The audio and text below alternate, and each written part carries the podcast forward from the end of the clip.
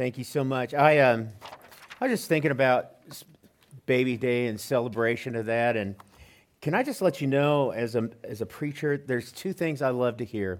One is I love the word, Amen. Preach the word when we could do that. That's one of my favorite. But I got to let you know, I love crying babies. Um, and, and let me just tell you, I've been in churches where there's no crying babies. You don't want that day. Amen to that? You don't want that day. You don't want that day when babies are crying. So if you're one of those that, you know, sort of get a little irritated, maybe when babies are crying during the service, here's what I would just say repent, suck it up, and go on. All right? in, in, in, in Christian love, I say those things. Turn your Bibles to Colossians chapter 3. That's the text we're going to be. I don't know if you've ever considered where the, the idea of New Year's resolutions come. I, I was wondering about this. I was wondering, is this just something recent for us, or is this have any history to it? And I started doing a little research, and I come to find out, and you might be surprised that New Year's resolutions or that concept goes all the way back to 2000 BC in the time of the Babylonians. And what they would do is at the first of the year, they would have a celebration. And I want to make sure I pronounce this right. It was called Akitu. And Akitu was this 12 day celebration. Aren't you glad we don't do that, right? It was a 12 day celebration, and what they would do is they would gather together. It was the start of the farming season. They would plant their crops, uh, they would crown their king, they would uh, make promises to pay off their debts. One of the big resolutions back then was is that they would uh, return all the borrowed farm equipment. All right, I thought that was so interesting. The Babylonian New Year was eventually adopted by the ancient Romans, all right? And in 45 BC, the first, January 1st, was the very first time it was celebrated. Now, January is named after a god named Janus. And Janus was this god that had two faces.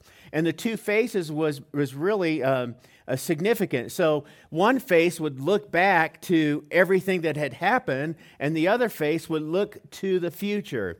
Sort of makes sense, right? And so in 45 BC was the very first January the 1st. By the 17th century, though, here's what was New Year's resolutions were so common, they actually found humor in those. We, we, we could sort of identify with that, right? In Boston in 1813 was the first recorded time of the idea of New Year's resolution. And here's the excerpt, which I like. And yet, I believe there are multitudes of people accustomed to receiving injunctions of a New Year resolutions who will sin all the month of December with serious determination of beginning a new year with new resolutions, new behavior, with the full belief that they shall um, thus expiate or compensate and wipe away their former faults. Now, when we talk about New Year's resolutions, it's now it's a part of our joke thing, all right? It's just we just make fun of New Year's resolutions. So here's some ones that I found that were really some quotes about keeping New Year's resolutions that I really like. Here's the one. My New Year's resolution is to break my New Year's resolution as quickly as possible so that I could say that I accomplished something for this last year. I like that one. Or how about this one? At the beginning of the year, I made the New Year's resolution to, to, to lose 10 pounds and 15 pounds more to go. I like that one, all right? Uh, here's another one. Last year, I kept all of my resolutions tucked away in a book on the shelf. And probably the one that I love that I, I saw this on Facebook is this one, the Dairy Queen one. Ruining your New Year's uh, resolution since 1962, all right? Um, you know, I really, I, I got to tell you, I like, I like this time of year. I, I'm one of those. I like to reflect. I like to, I like to look back. I, I really like to think about. Like one of the things I consider is this: is spiritually, what am I going to do this next year to, to feed myself? And, and I really think about this, but um, I, I think I've come up with three ones that I really want to achieve this year. And, and I want to share those with you. And I don't want you to be shocked by them, but I, I do want to share those with you today. The first one here's my three resolutions for the year. First off, is this I want peace. The second one is, I want to be rich. I mean, filthy rich. And then the third one is, is that I want to do everything of, of the approval of Jesus in all I do. Now, when you're looking at those resolutions, here's what you're thinking Bill, those are horrible. There's absolutely horrible. In fact, the first one's unattainable. The second one, I'm going to get a talk by the elders afterwards, all right? And the third one is halfway decent. And let me just tell you this they would be horrible if it weren't for the context in which these resolutions are coming out of. I mean, I'm seriously, they would be horrible if it wasn't for the context by which they are coming out of. But I want to let you know that um, I'm going to ask you, I'm going to ask you today to consider my resolutions to be your resolutions for this new year of peace, riches, and approval. Turn your Bible again to Colossians chapter 3, and I want you to, we're going to start reading in verse 15. And I think you'll understand just a second here why I think these resolutions are not only godly, but there's something that as a congregation we need to strive for and attain in this next year. Colossians chapter 3, verses 15, it says this Let the peace of Christ rule in your hearts, since you are members of one body and called to peace, and be thankful. Let the word of Christ dwell in you richly as you teach and admonish with one another with all wisdom, and as you sing psalms and hymns and spiritual songs with gratitude in your hearts. And in whatever you do, whether in word or deed, do all in the name of our Lord Jesus Christ, giving thanks to God the Father through him. And now the light turns on, and now all of a sudden you're going, they're not as bad as they sounded when you first said them. I want to let you know I'm going to do the lesson a little bit different today. I'm going to spend this first part of the lesson on these resolutions. And, and I'm going to talk to you about them. I'm going to, I want to unpack those, these resolutions for you.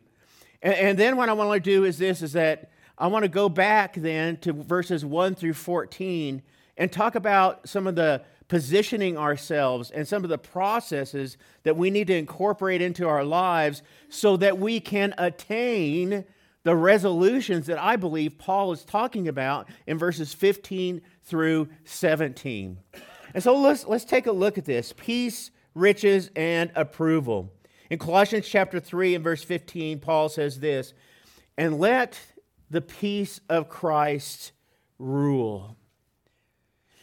Now, I want to let you know something. If you look around in this world, peace is in very short supply, isn't it? It is, isn't it? I mean, what, what we're on 690 some days of the Ukrainian war. We now are in the 100 day, uh, 100 days since the, the, the fighting has taken place over in Palestine. We're 100 days. Do you, have you noticed that everything's starting to gear up for the 2024 election? And I will let you know something. There's not a lot of peace in any of that. And so the question goes something like this How am I supposed to find peace in the midst of that? And if that wasn't enough, it wasn't just the world events. Think about this for just a, a second. How about the stuff that just invades our life? How about failed relationships? How about this? children who have fallen away from the Lord. How about this one? Chronic and ongoing illness, mental anguish, anxiety, personal financial crisis, and and, and that's just some of the things, and the list goes on and on. And again, the question rolls around to us is, and how can I find the peace of Christ in that? If, if that wasn't enough, if it wasn't for just the world events, if it wasn't just the things that are going on and are, as unsettling as are those, Jesus did this. Here's his promise. In John chapter 16 and verse 33, here's what he says In this world you will have tribulation. It is the promise of Jesus that we are going to feel pressure and we are going to feel trials. And so the question again is this how can I find the peace of Christ in the midst of all of this? And why would Paul even, even talk about that. It seems like the odds of finding peace in this world are so stacked against us, and they would be stacked against us if it wasn't for Jesus. Amen? You see, here's the thing Jesus is the only way we're going to find peace in this world. Jesus is the only way we're ever going to find peace in this world. And so when Paul talks about peace, I was like wondering, okay, so what is he talking about? What kind of peace is he talking about here? And he really deals with these two concepts. The one concept is it's the idea of joining things back together that which was separated. In other words, peace comes when we come reconciled back to God. When that happens, there's this peace. But he also Paul also talks about the peace that does something like this. Peace is this state of the soul. It's the state of the soul, this inner rest. And, and it's not because there's not things all around us that are, that are sabotaging peace. It, it, it's not that. Peace is this inner peace, this well being that comes when Christ is control of our hearts. That's where peace comes. And then I found this word rule. I want to let the peace of Christ rule in my heart. And this word rule, I'm going to let you know, it is so fascinating. It literally means this let the peace of God be the umpire in your heart. Now, imagine this for just a second. Imagine you're in the game. It's called the game of life, right? And you're in the game of life and you're at the plate, and all of a sudden there's this ball thrown, and on the ball is the idea it's cancer. And it's thrown. I want to let you know the imagery Paul's drawing upon here is he's behind, he's the umpire, and he goes, Hey, don't swing at this, man. I got this. Or whatever the world has to throw at it. And, and the world keeps throwing th- stuff at us and it keeps throwing stuff at us. And all of a sudden, Jesus is the umpire behind us and he goes, Hey, listen, yeah, you might want to take a swing at this one. Or he's saying to us, Hey, listen, just let this go. It's a ball. It's not, it's not gonna, it's not gonna impact you. And, and, so that's the imagery that's going on here. He's saying, Jesus is, don't worry about this. You can't do anything about this. Just let this go. So I want to tell you is this let the peace of Christ rule.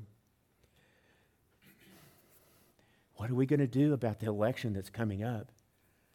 2024. It's the election. Look at the candidates. Oh no, what are we going to what are we going to do? What are we how are we going to handle this? What's going to happen? And I want you to imagine Jesus saying this Peace, be still. Or, or how about this? I am so concerned.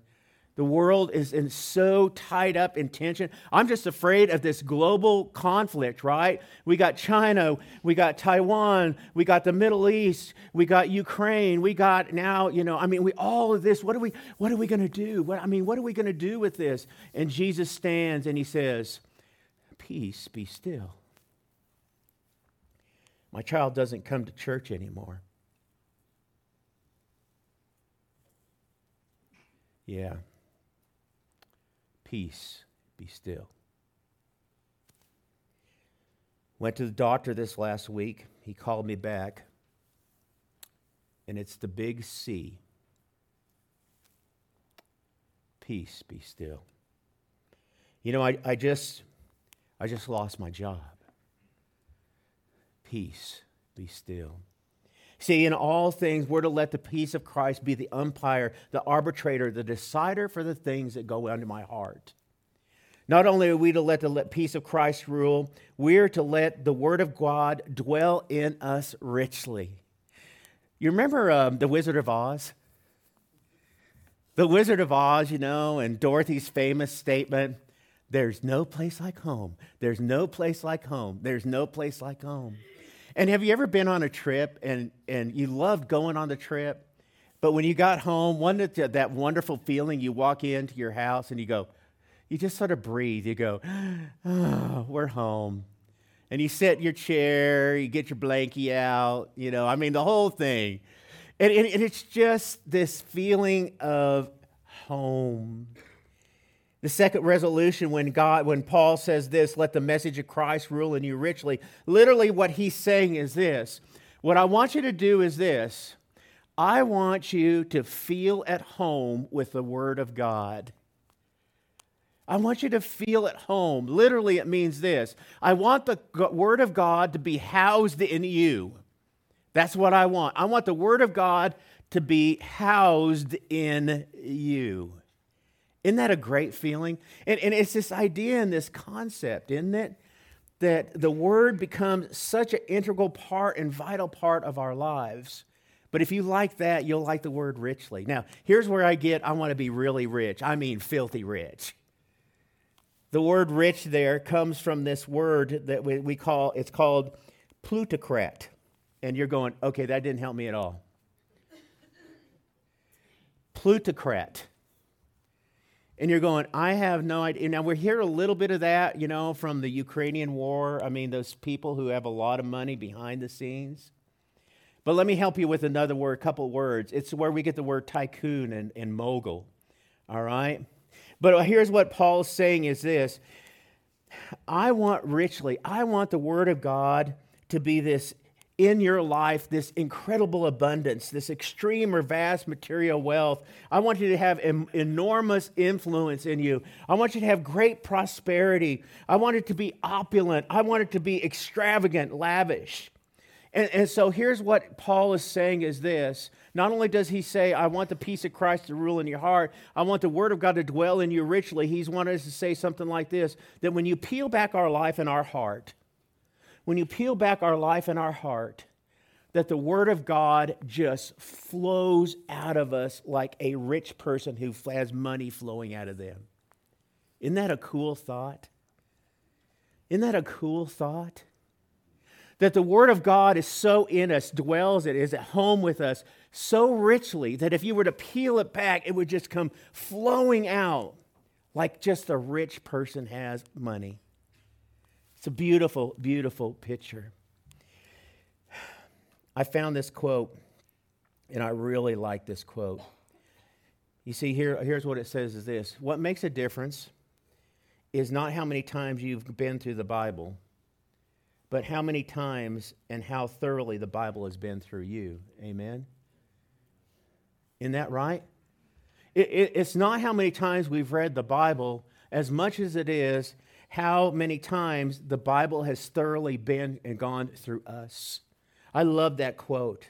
So, in my second New Year's resolution, here's what I want to do I want to be rich. I want to be stinking rich with the Word of God. Number three is this I want to do everything I can to seek the approval of Jesus. Okay, a little, a little pulling back of the curtain and tell you what Betty and I said. We like a lot of shows, but some of the shows we really like, we really like like British baking shows, competition baking. Thank you, preach right. Ooh, yeah. We like Master Chef, except for Joe. He's pretty harsh. We like Next Level. We like these competition baking shows. I mean, we just we watch it. Now we don't like uh, Chopped because the people are such snobs, the judges are like, no. All right?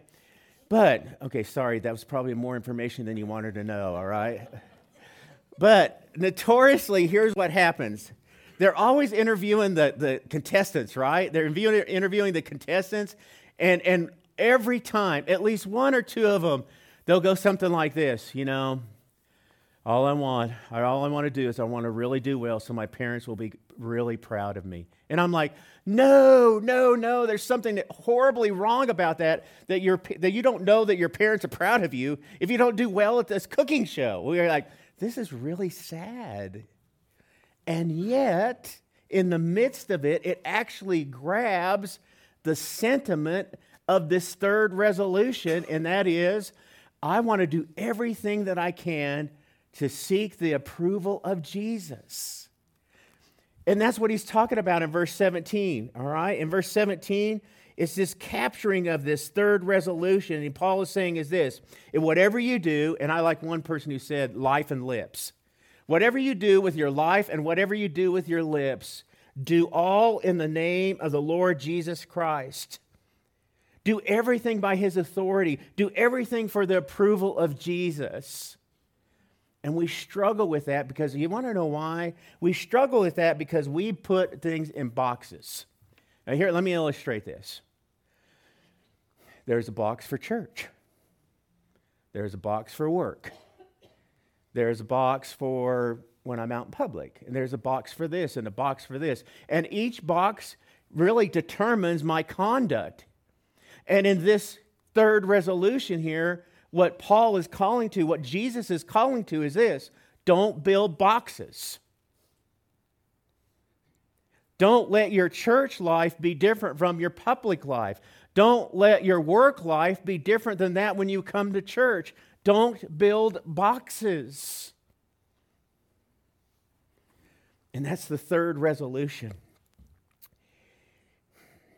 And so, whether it's small or large, or the public eye or out, out of the public light, let's do all for the glory of God in the name of Jesus Christ. Let's seek the approval of Jesus in whatever we do. And then, one thing I found is this notice, look at verse 15 through 17, all right? Go back to that text, and I discovered this just, I don't know, it was, I'd never seen this before. It is so cool because watch what this. The end result of these resolutions watch this, this is really cool, is thankfulness. Look, look at this. Let the peace of Christ rule. Now, watch this verse 15. And be thankful. All right? Let the word of Christ dwell in you richly, with gratitude in your hearts. Finally, whatever you do in word or deed, give thanks. And then here's what hit me about this I wonder, I wonder I wonder if thankfulness and gratitude are indicators of how well I'm doing in these areas. Let me, just ask this Are you a negative person? Or are you a thankful person?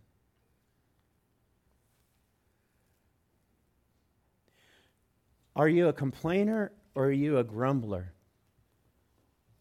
Or are you a thankful person?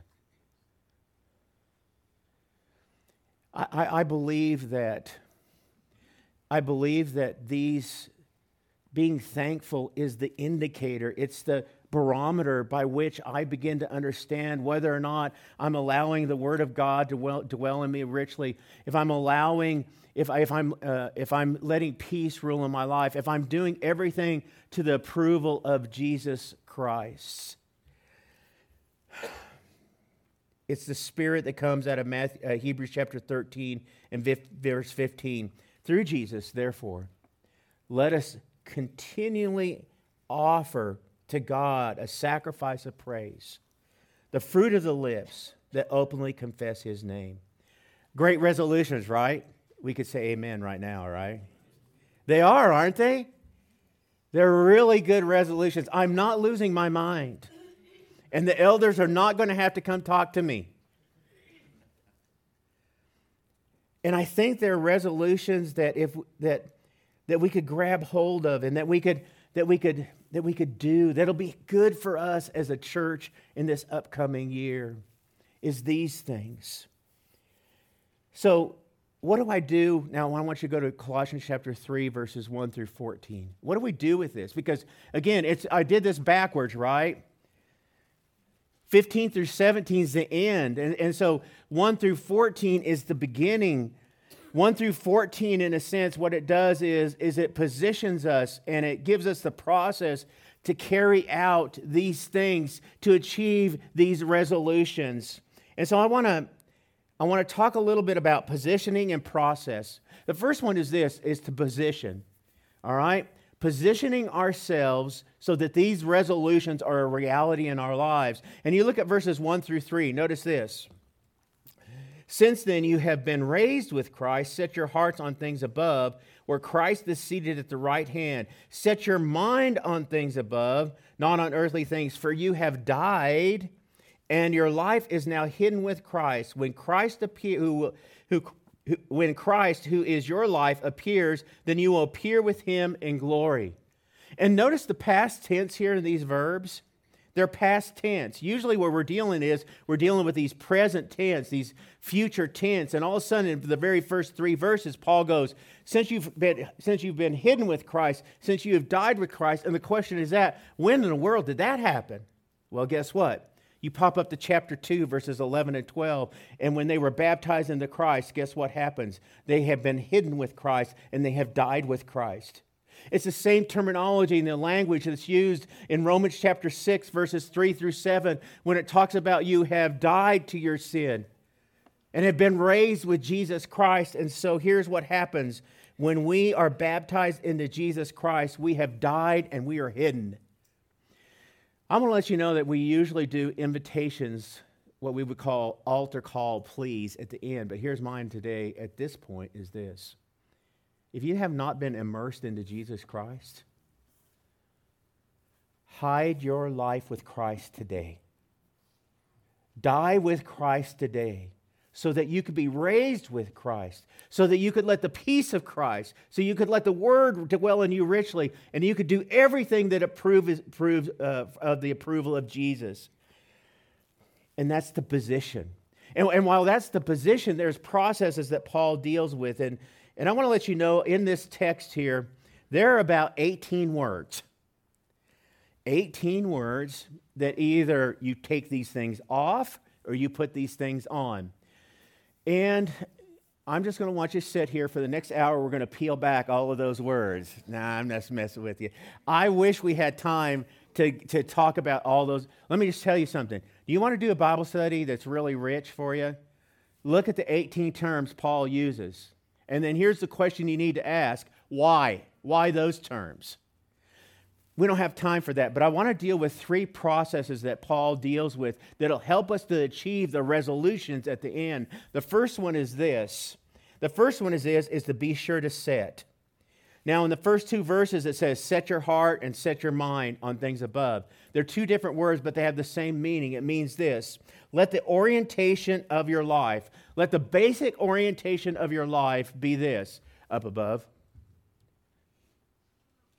Where am I going to look? Up above.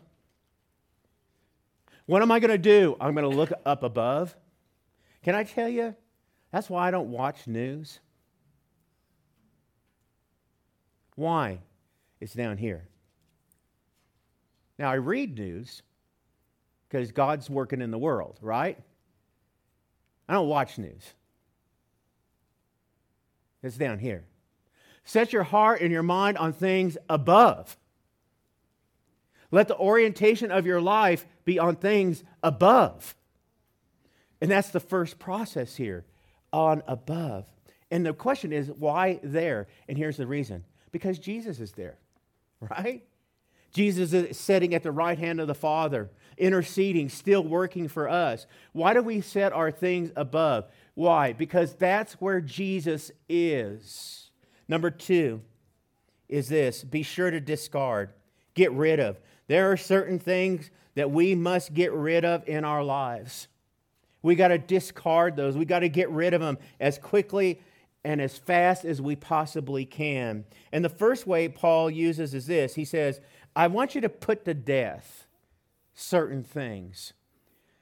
And uh, you'll, for you Trekkie people, it's where we get the word necros you know, the necro, whatever they are. I'm not, a, I'm sorry, I'm not a Trekkie person. It's necros. And the, and the word necros means this. Here's what I want you to do with sin I just want you to kill it. And, and so many times in my life, here's what I find I look at sin, I touch sin, I flirt with sin, and Paul's screaming, Bill, just kill it. Stop touching it. Stop looking at it. Stop all of that. I want you to just slay it. I want you to just kill it. Paul will go on then, he'll use another term to take things off. And it's this idea of, is the idea of getting rid of or t- casting off. And what Paul's doing is, is he's going back to the, the Olympic Games. And here's what would happen is this and there's no picture that you can notice my picture is a good PG picture. Because I want to let you know what happened back then. They, in order to compete, they'd strip down naked to run. They'd strip off every piece of clothing. They'd strip off everything that was going to encumber them, and they would run the race. And that's what Paul, the imagery of Paul is saying. He says, everything that is hindering you from running this race well, I want you to take that stuff off and I want you to cast it off to the side. Why? Because because I want you to get rid of the sin so you could thoroughly enjoy peace, riches, and approval. Finally, Paul will go something like this I want you to put on, I want you to clothe yourself. And there's all these things. He talks about holiness, compassion, kindness. He talks about gentleness, patience, forgiveness, and love. And what he's saying is this He says, literally, what I want you to do is this I want you to dress yourself with these things. I want you to dress yourself with these things. Have you noticed this list, though? This list deals with the way we should treat each other. You know, why did Paul pick these attributes? That's all I'm, I'm always asking. Why, Paul, why are you picking these attributes? And Paul's picking those attributes because these are the core attributes, the characteristics that help us deal with each other in a brotherly love Christian way compassion and kindness, humility and gentleness and patience and forgiveness and love. And he's saying, What I want you to do is cast all that on, and I want you to put on these things. So, my resolutions are not as bad as they were when you first heard them, right? You actually thought, Bill, you've just lost your mind. But they're not. And so, our prayer, my prayer for you this year is this May the peace of Christ rule in your hearts. May the word of God dwell in you richly. And whatever you do, in lip or life, may you do it all in the name and for the glory of our Lord Jesus Christ. And we all say, What? Amen. Let's stand and sing.